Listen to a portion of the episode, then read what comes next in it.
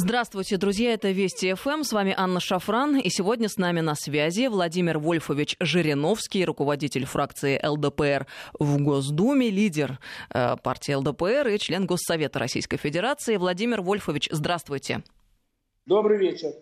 Друзья, я напомню вам наши контакты. СМС-портал короткий номер 5533. Со слова «Вести» начинайте свои сообщения. И WhatsApp, Viber, плюс 7903-170-6363. Сюда бесплатно можно писать. Владимир Вольфович, вы чуть больше 3 лет назад дали абсолютно точный прогноз того, что сейчас происходит в США. А именно, если внутреннее давление на Трампа не снизится, начнется американский Майдан. И второе, Трамп будет использовать вооруженные силы и может перейти к диктатуре. Откуда вы об этом знали?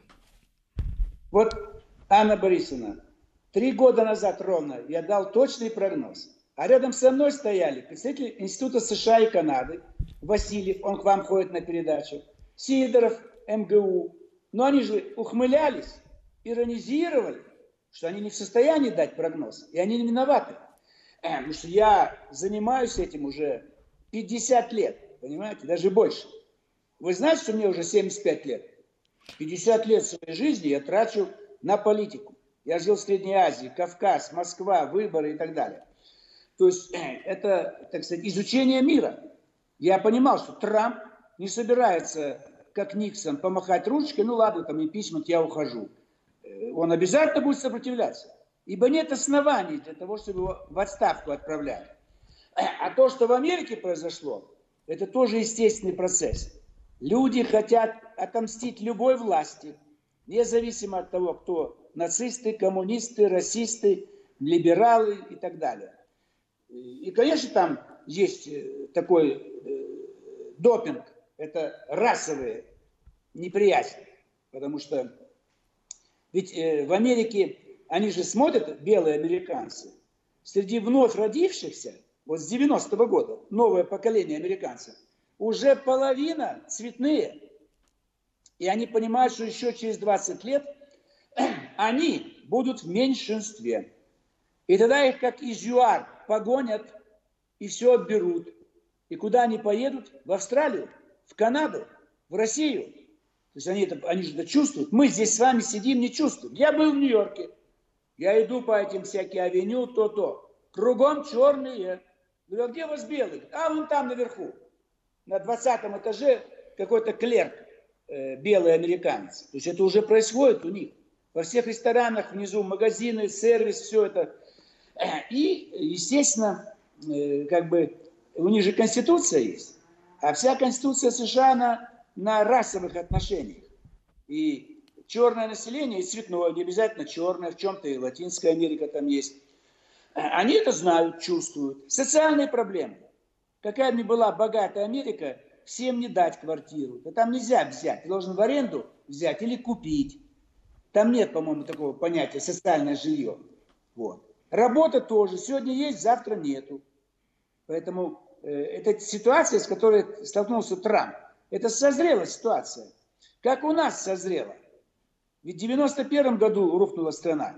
В 81-м не рухнула. Я помню, как еще была сильна советская власть. А 71-й вообще на взлете была.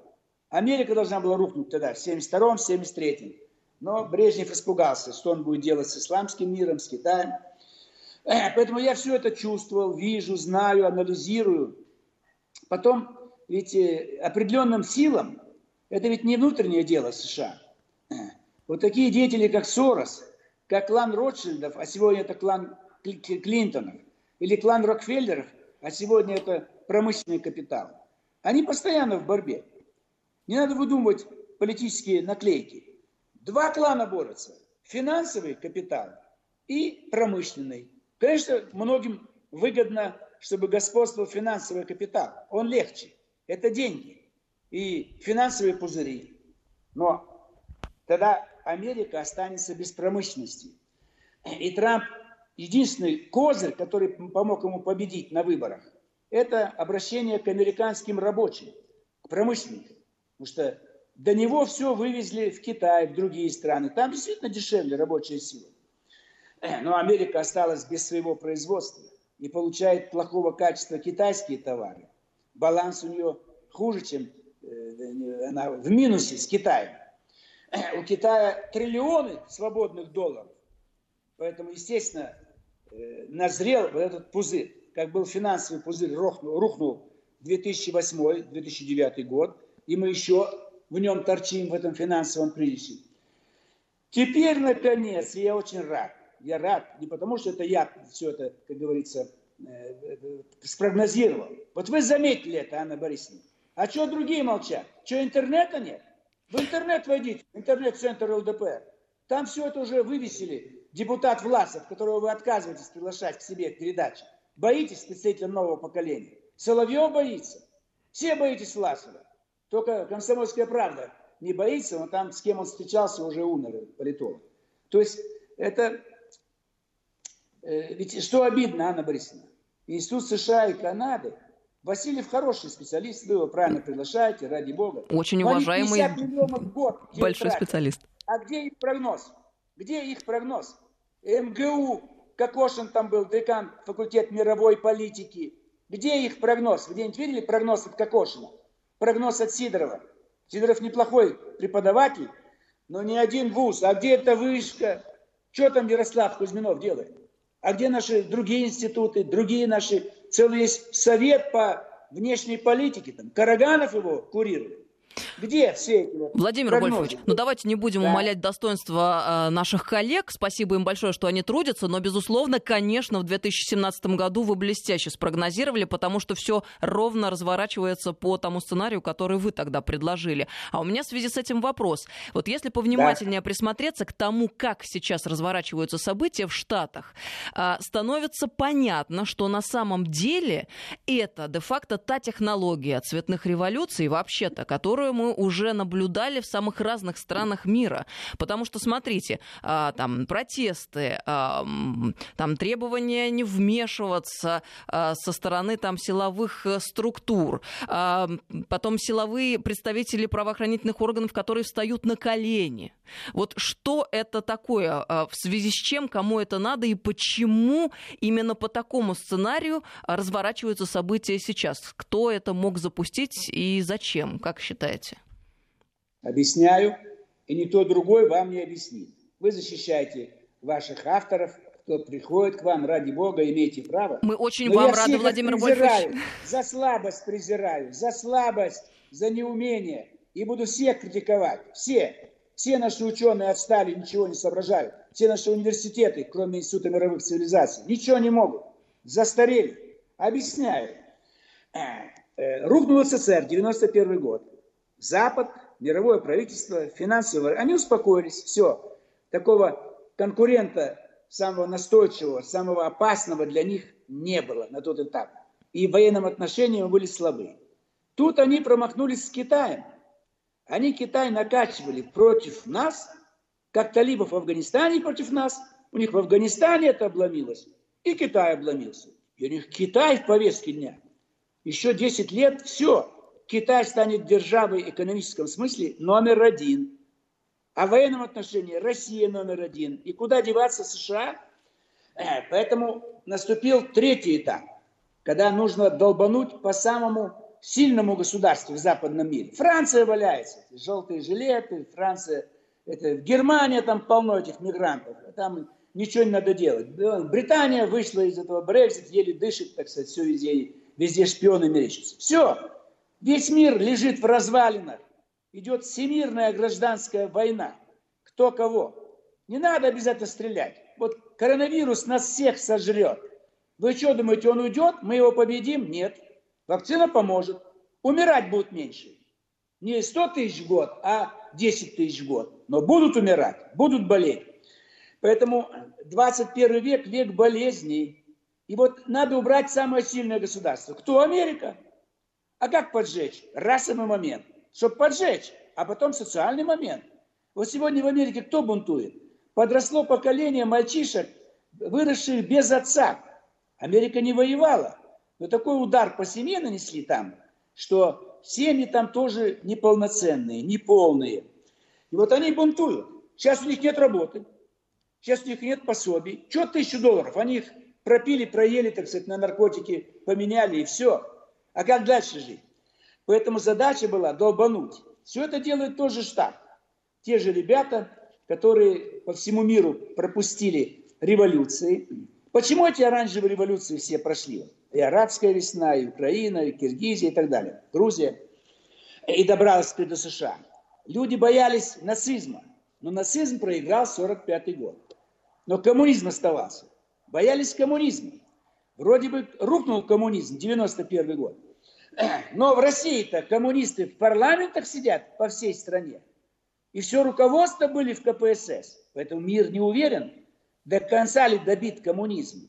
Тогда им нужно как бы новая жертва. Китай сам уже пошел по пути, когда Компартию скоро переименуют. Это националисты.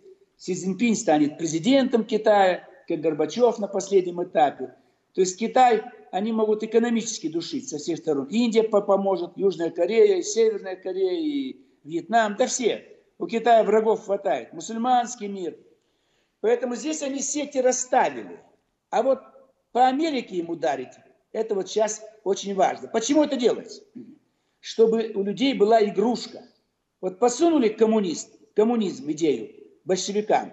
Вы же не все знаете. Кто заказал манифест, коммунистический манифест Карлу Марксу? Кто? Интересно, Владимир Вольфович.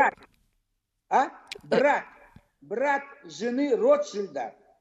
Ротшильд попросил своего брата: найди какого-нибудь автора, такого талантливого, творческого человека, пусть он напишет какую-нибудь игрушку, чтобы бедные люди бы подумали о будущем. Когда-нибудь будет новое общество, там все это изобилие будет, рабочие будут всем владеть.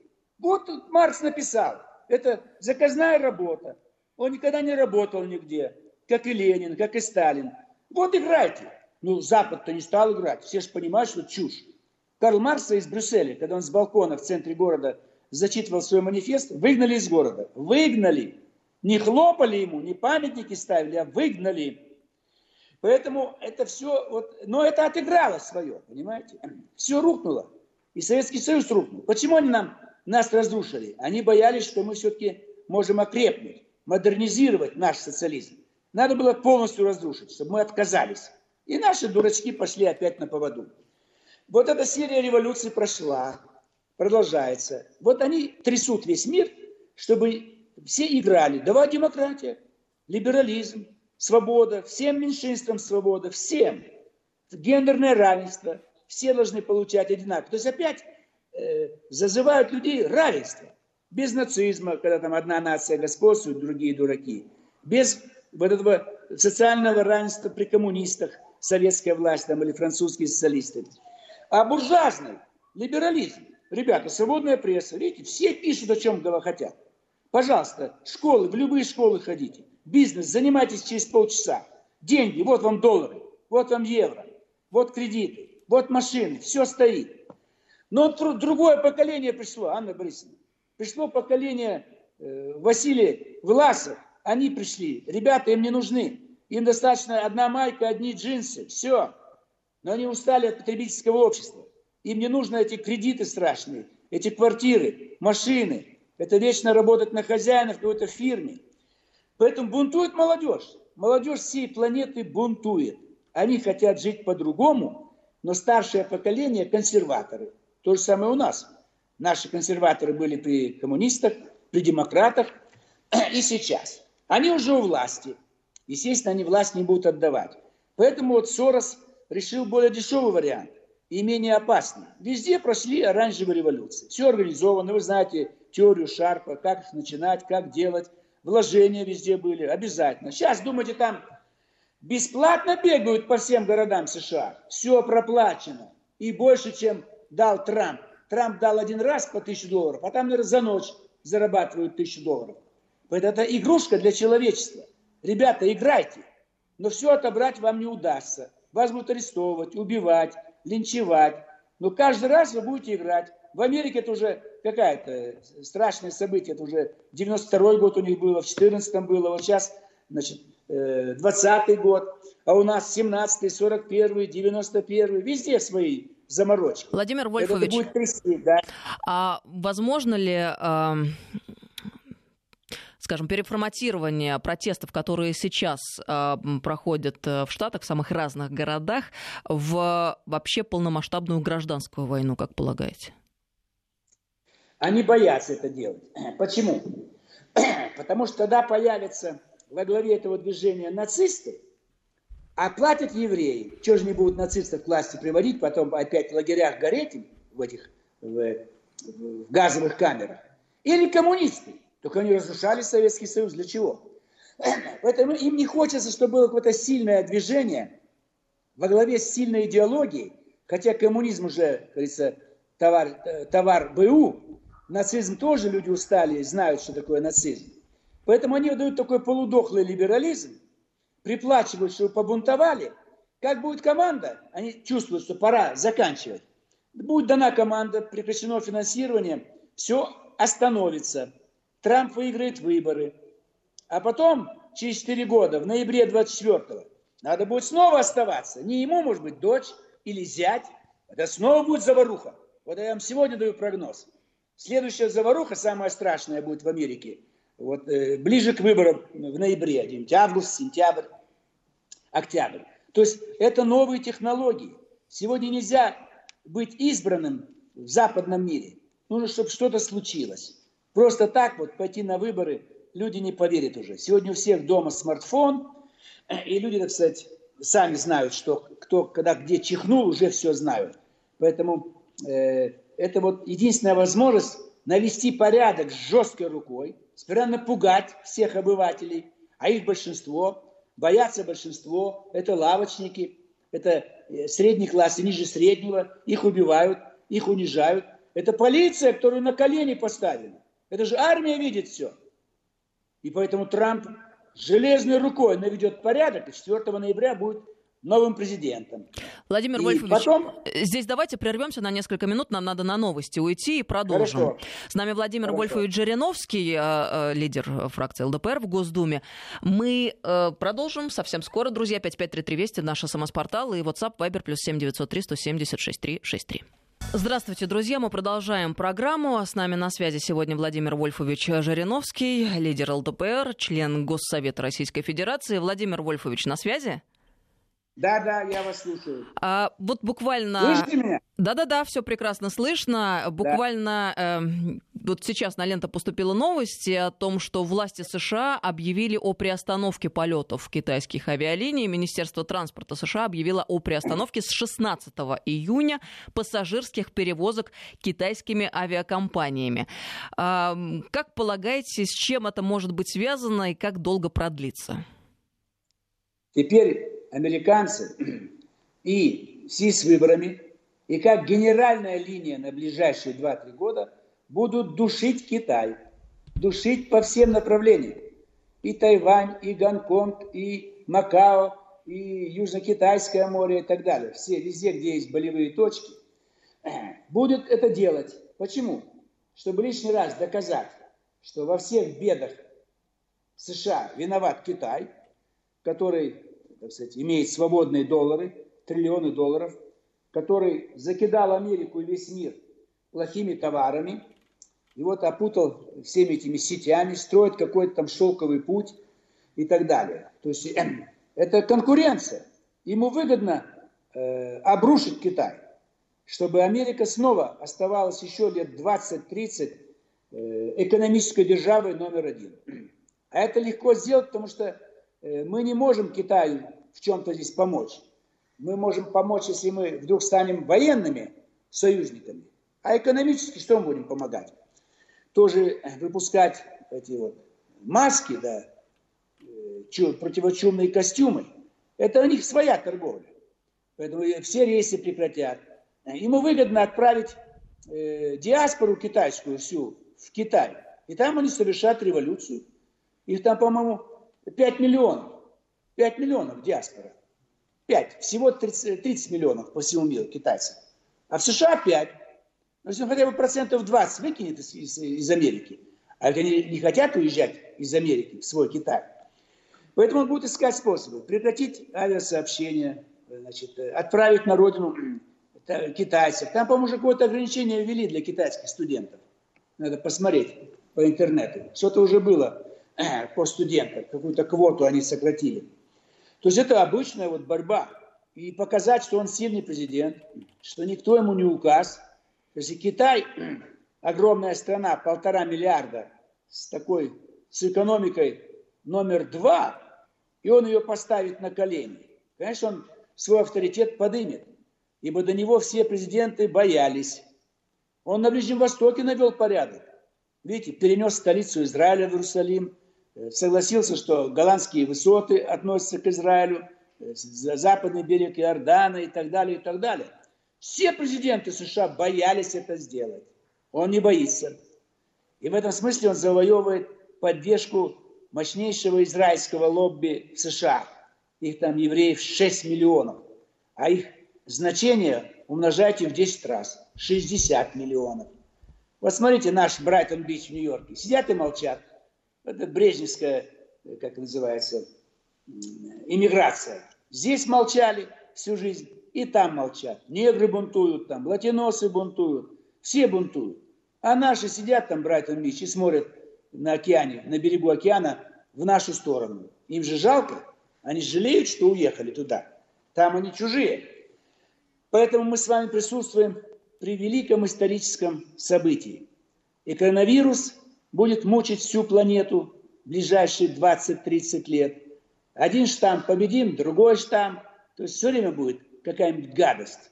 Чума какая-нибудь, холера, тиф, эбола и так далее. Ну вот самое страшное это вот грипп, поскольку он без симптомов. И у нас был уже гонконгский грипп, 1974 год. Я заболел, жена и сын Игорь. Симптом один, 40 температура. Никаких других нету. И мы лежали 3-4 дня. Все, температура спала. И теща приехала покормить нас. Мы жили в теплом стане. Не заболела. Вот такой страшный грипп. Никаких симптомов. Заразишься где угодно. А этот страшнее. То был 75-й год, это 50 лет назад. А сейчас половина заболевших бессимптомны. Поэтому нам на вечные времена коронавирус, гражданская война во всем мире. Вот сейчас хуже всех, знаете кому? Украина. Украина, все, это мандраж такой сейчас. В любой момент обострится обстановка в США. Армия будет задействована. Трампу будет не до Украины. И на Украине начнется восстание русских. Они воспользуются этим моментом и сокрушат это слабенькое нацистское правительство без денег, без родословной. Шпана, так сказать, киевскую шпану они сметут, потому что весь мир занят коронавирусом и, значит, в США гражданская война. И проиграет только одно государство – Украина. Кто выигрывает? Россия. У нас самое маленькое количество жертв. Мы сейчас построим огромное количество больниц. Мы будем лечить всю планету и на этом зарабатывать деньги. Нахождение в русской больнице для всех иностранцев будет, там не знаю сколько, $500 в сутки. Вот, пожалуйста, за 10 дней 5 тысяч заплати и здоровый уезжай. Миллиарды долларов будут к нам идти. А этих больниц мы наклепаем столько, сколько нам надо. Поэтому проигрывает Украина, выигрывает Россия, и президентом 4 ноября становится Трамп. Китай оказывается в зоне риска. Ему трудно сегодня устоять, поскольку среди китайских коммунистов очень много миллиардеров и миллионеров. И никакая коммунистическая партия Китая им не нужна. Если уж Горбачев ничего не смог сделать, потому что уже одряхлела КПСС, то сегодня во главе КПСС такие же, как у нас, олигархи, ходорковские, в смысле миллиардеры. Миллиардеры они. Миллиардеры. Владимир Вольфович, вот. Вы сейчас упомянули, да, Украину в связи, да, с контекстом новостным. А что Европа? Поскольку мы видим, американские волнения спровоцировали целую волну протестных акций в Европе. Лондон, Берлин, Париж теперь. В столице Франции почти 20 тысяч человек устроили погромы на митинге против полицейского насилия. Вот как в Европе будут развиваться события, на ваш взгляд? Объясняю. Сперва по китайцам закончу. Сейчас вот Трамп считает, что наибольшая угроза шпионажа со стороны китайских аспирантов. Они сидят во всех структурах коммерческих, промышленных, вузах. И все секреты выманивают. Помните, был проект «Манхэттен», изобретение атомной бомбы? Всего один. А сейчас таких проектов в Америке огромное количество. И Трамп будет вышвыривать их, потому что иначе все новейшие технологии уйдут в Китай. То, что касается Европы, то дирижеры этого процесса всемирной гражданской войны, вы помните, Ленин и Троцкий мечтали о всемирной пролетарской революции. Пролетарии всех стран, соединяйтесь. Никогда никакие пролетарии не соединятся. Их уже нет, никаких пролетариев. Рабочих все меньше и меньше. И заводов все меньше и меньше. А вот олигархи, богатые люди, они соединятся. Вот сейчас, чтобы не очень было опасно для Трампа, они немножко внимание перебрасывают на Европу, поджигают Европу. Пусть там тоже будет разгораться гражданская война. То есть как коронавирус, это политический грипп. В одном месте пожарче, в другом потише, побольнее. То есть постоянно планета будет в лихорадке. Помните, у нас говорили, что, мол, каким будет мир после коронавируса? Вот таким будет мир. Вместе с коронавирусом, а не после. И с постоянной гражданской войной. Поэтому не пролетарии всех стран соединились, а богатые люди всех стран мира соединились. И чтобы нагнать страх, что вот надо постоянно, чтобы бунтовали, расстреливать, арестовывать, пугать и таким образом управлять миром. Это новая технология управления. То есть уже коррупция не помогает. Революции обычные, социальные, типа там Че Гевара или наши большевики, невозможно сегодня и не нужна, и опасно. Это вот управление планетой. Чуть где-то заортачились, тут же приедут товарищи. Мы к вам едем. Знаете, такую рекламу там с порошком. Тайт там или какой-то. Вот так и тут. В Америке заполыхало, но вдруг слишком заполыхает. Им же жалко, там же их недвижимость находится, их фабрики, деньги, всемирный этот валютный фонд, резервная федеральная система. То есть нельзя ее подставлять под нож, чтобы все погибло. Поэтому немножко сейчас гнев перебросят на Европу, чтобы здесь не казалось им сладко, что, ребята, сидим тут, там Америка полыхает, а у нас все хорошо. Единственное место, где будет тишина, Россия. Вот теперь к нам пойдут деньги. Везде будет все полыхать, деньги к нам. И это ведь вперед делается. Когда Америка рухнет, им куда бежать? Австралия для них мала и далеко. Они уже будут скоро скупать земли у нас. И к нам будут потихонечку переезжать. Ресурсы огромные, территория огромная. И своих негров нету здесь, чтобы они шумели. Мусульман мало. Поэтому это отличная территория, где могут собраться, так сказать, лучшие люди западного мира и жить здесь там с 40-го года 21 века до конца века и так далее. То есть, а пока нужно зачищать планету, держать в страхе ее. Вот Третья мировая война невозможна. Почему? Мы ядерное оружие, мы полпланеты снесем. Чего хорошего? Кругом будет Чернобыль. Но зачем это делать? Вот такие дешевые революции. Ведь почему бизнесмен Трамп пришел к власти? Хватит уже идеологических президентов ставить. Там все это они рассуждают. Там этот и Клинтон, и Барак Обама, и Буш. Младший, старший. А вот при бизнесмен. Сколько стоит вот эта революция оранжевая? Копейки. За $5 будут бегать, орать. И главное, расчет-то по барбару. Ребята, магазины грабят, и там забирают все ювелирные изделия, одежда, все награбили. Все, ребята довольны, им разрешили. Они же никого не будут арестовывать после этого. Это зарплата тем, кто устроил гражданскую войну в США.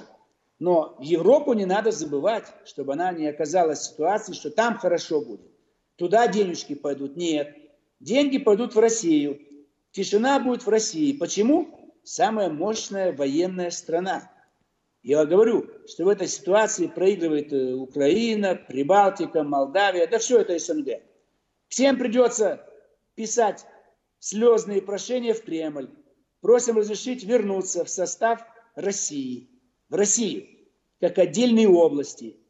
Вот не Белоруссия, а Витебская область, Гродненская, Брестская, Минская, Гомельская и Могилевская. Вот 6 областей. Украина 30 областей. Прибалтика, вся одна будет она. Прибалтийская губерния. Кишиневская одна будет. там, назвать ее можно Бессарабская и так далее. И так по всему бывшему СНГ. Им будет выгодно. То есть мы не будем их захватывать, оккупировать. Госсовет будет долго рассматривать их прошения. Со слезами на глазах они будут их писать. Потому что Афганистан будет угрожать Средней Азии, а фашистская Украина, Белоруссии и Молдавии, и той же Прибалтики. То есть все складывается в пользу России. Мы страдали 20 век. Банкет у нас, русский банкет, весь 21 век.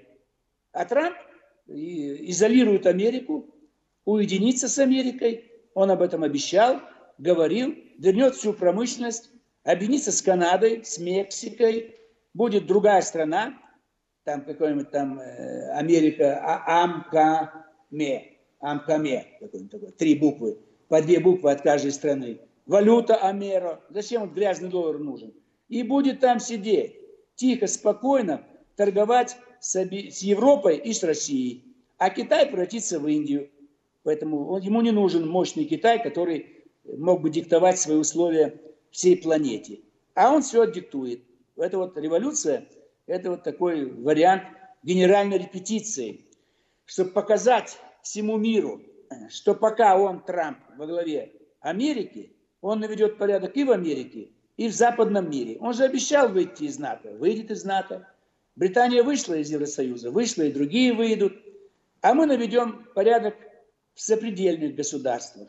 То, что ГКЧП не доделал в августе 1991 года, будет другой август, другого года, 21-го, 22-го, 23-го и так далее. В любом случае, к моему 80-летию, я думаю, будут большие изменения. И 25 апреля 26 года в Кремле я устрою праздник своего 80-летия, и у нас будут старые границы, и старая музыка, старый гимн и так далее. И не будет никакой угрозы для нас. А как будет выглядеть... такое мощное оружие. А? Как будет выглядеть в этот момент Европейский Союз, и будет ли он существовать в том виде, в котором сегодня существует? Европейский Союз разделится. Они уже планируют это. Старый Европейский Союз, Северная и Западная Европа, они одинаковые приблизительно. Они сохранят евро.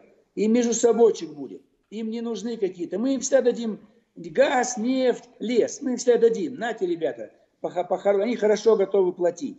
Америка им больше будет не указ. Китайской угрозы не будет. Мусульман они к себе звать не будут. А вот Восточная Европа, у нее ситуация очень плохая будет. Они от нас сбежали, и оттуда их выгонят. Кому нужна бедная, нищая Болгария, Румыния, там, Молдавия, если вдруг вступит, некоторые балканские страны. Поляки заткнутся, наконец. От моря до моря у них будет туристический маршрут на велосипедах. От Балтийского моря до Тихого океана, без остановок. Сядут поляки и поедут. Мы им устроим прогон. Варшава, Магадан. Летом, чтобы не замерзли, поедут. Вот это будет у них от моря до моря. А так, чтобы от Балтики до Черного моря, это всегда Русь была. И Киев, мать городов русских, поэтому... Самый страшный позор будет и поражение, конечно, для Украины. Нам их жалко. Будет Новороссия, Малороссия. Но я говорю, все будет вступать в состав России в качестве губерний. Только так. Ну, можно слово «область» применять, «край». Но никакой национальной окраски. И русский язык будет, и все остальные языки, и вся остальная культура, и русская, и все религии, пожалуйста. И в рамках восстановленного СССР это будет сильнее, чем Евросоюз. И армия им будет не нужна. Нашей армии будет достаточно. И как армия, уже цифра в армию придет. Приборчик будет в кармане у министра обороны. Нужный набор цифр набрал, и где-то там что-то прошелестело. Какой-то приборчик такой со стороны Марса или со стороны Мирового океана. Поэтому тишина будет. Поэтому очень хорошо все будет. И будем все здоровые. Но до конца искоренить невозможно, потому что закрываться в национальные клетки никто уже не хочет. Посмотрите, Туркмения, Таджикистан. Там нету коронавируса. Почему? Закрытые страны. И в Северной Корее нету. Но наши люди не хотят жить в закрытых странах. Мы не хотим. У нас до сих пор туристы возвращаются в Россию. Уехали в марте, в июне возвращаются. Это где такой видно туризм? Это что такое? Это какие деньги? Сколько у них денег, что они полгода сидят за границей. Поэтому, конечно, закрываться мы не будем, но никто не посмеет какие-то лаборатории ставить на наших границах, ближе к нам, там, в Грузии, в Казахстане, еще что-то. То есть мы будем все это знать. Лаборатории все будут ликвидированы, поскольку Трамп и его команда все это дело закончат. Очень духоподъемно звучат, Владимир Вольфович, те перспективы, которые вы рисуете. Хотелось бы верить, что будет именно так. Ваши бы слова, да богу, в уши. 3 года назад не верили? Произошло. А я говорю вам про 40-й год, про 30-й год. Именно так и будет. Так давайте на это работать. Поддерживайте ЛДПР. У нас депутаты, вся фракция ЛДПР сейчас вас слушала, Анна Борисовна. Все депутаты, 40 человек, 7 сенаторов. Спасибо, нам приятно очень. Но у нас еще есть несколько минут, Владимир Вольфович, для того, чтобы побеседовать. Вы специалист и по Ближнему Востоку, в частности, поэтому хотелось бы вам задать вопрос, связанный с Ливией. Глава МИДа российского Сергей Лавров на встрече с вице-премьером правительства национального согласия Ливии призвал к скорейшему прекращению огня в Ливии. Что сказал? Процитирую. В ходе обстоятельной беседы состоялся обмен мнениями относительно развития ситуации в Ливии и вокруг нее. При этом с российской стороны акцентирована важность скорейшего прекращения боевых действий и организации инклюзивного диалога с участием всех ведущих ливийских политических сил и общественных движений. Ну, мы понимаем, что после того, как не стало Муаммара Каддафи, фактически государство там исчезло. А как будут там развиваться события и какие перспективы вы видите? Значит, не только Ливия, Ирак, и Иран, и Сирия, и Афганистан. Это Восток. На Востоке управляют только монархи. Шах, султан, король, падишах или идеология исламская, или зеленая революция Каддафи. Там всегда в Ливии была война. Там племена, понимаете? Нет такого понятия ливийский народ. Ну как, Каддафи все-таки смог объединить и сделать единую страну, сильное государство. Правильно. Молодец. Но кровью, как офицер ливийской армии 1 сентября 1969 года, по-моему, он был лейтенантом или капитаном, свергает Идриса, короля Ливии. Король держал, все его подданные, но слабеет любая монархическая семья. А тут хороший пример Гамаль Абдель-Насер, 1952 год, захватывает власть. То есть весь Восток только диктатура. И когда они наводят порядок, успокаиваются все, всем хорошо. Как в Ираке было хорошо, в Ливии, я же там был звезда, это был расцвет. Они никогда так хорошо не будут жить, как при Каддафи, Саддаме Хусейне, значит, вот там, при Захир-Шах в Афганистане, Шах Ирана. То есть они свергают свои режимы. Американцы свергли. Европа и Америка свергли Муаммара Каддафи, НАТО, США свергли в Ираке. То есть только возврат диктаторов. Кто-то в армию, сейчас маршал Хафтар. Надо ему помогать. Но ведь в чем опасность? Он ведь в Америке учился. Мы помогаем их, приводим к власти, они потом разворачиваются в сторону Америки. Поэтому нам сложно оказать максимальную помощь. Мы не знаем, кем они станут потом, какой курс будут проводить. Нам было выгодно в Ливии находиться, там и порты хорошие, и для отдыха, и много натуральных богатств. Это все богатые страны. И Сирия, и Ирак, и Иран, и Афганистан. Поэтому там и война идет. Война за ресурсы дешевые. Ливийская нефть очень легкая. Там ткни палку в песок, и фонтан бьет уже.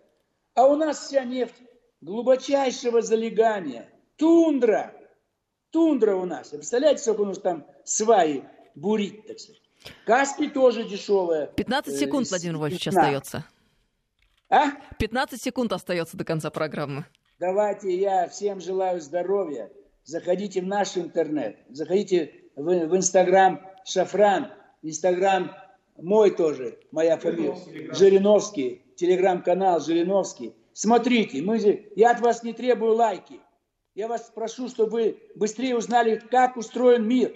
Не по Киссинджеру, не по Карлу Марксу, не по каким-то религиозным воззрениям.